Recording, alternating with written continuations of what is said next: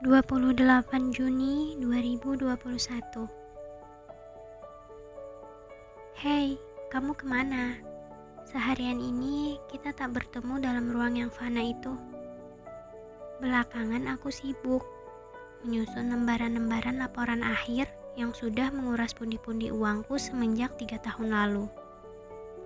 Juga baru-baru ini aku membuat lebih banyak puisi untukmu. Sungguh, itu buatmu. Kalau kemudian aku dapat cuan, ya rejeki namanya. Beberapa kali sore ini di sela-sela kesibukan yang bejibun itu, aku curi-curi kesempatan untuk mengintip perasaan kangenku sendiri.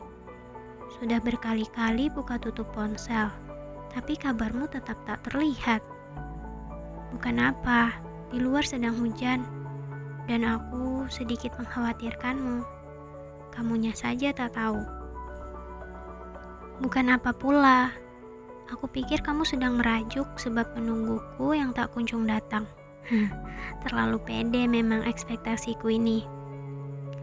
Tapi ya mau bagaimana?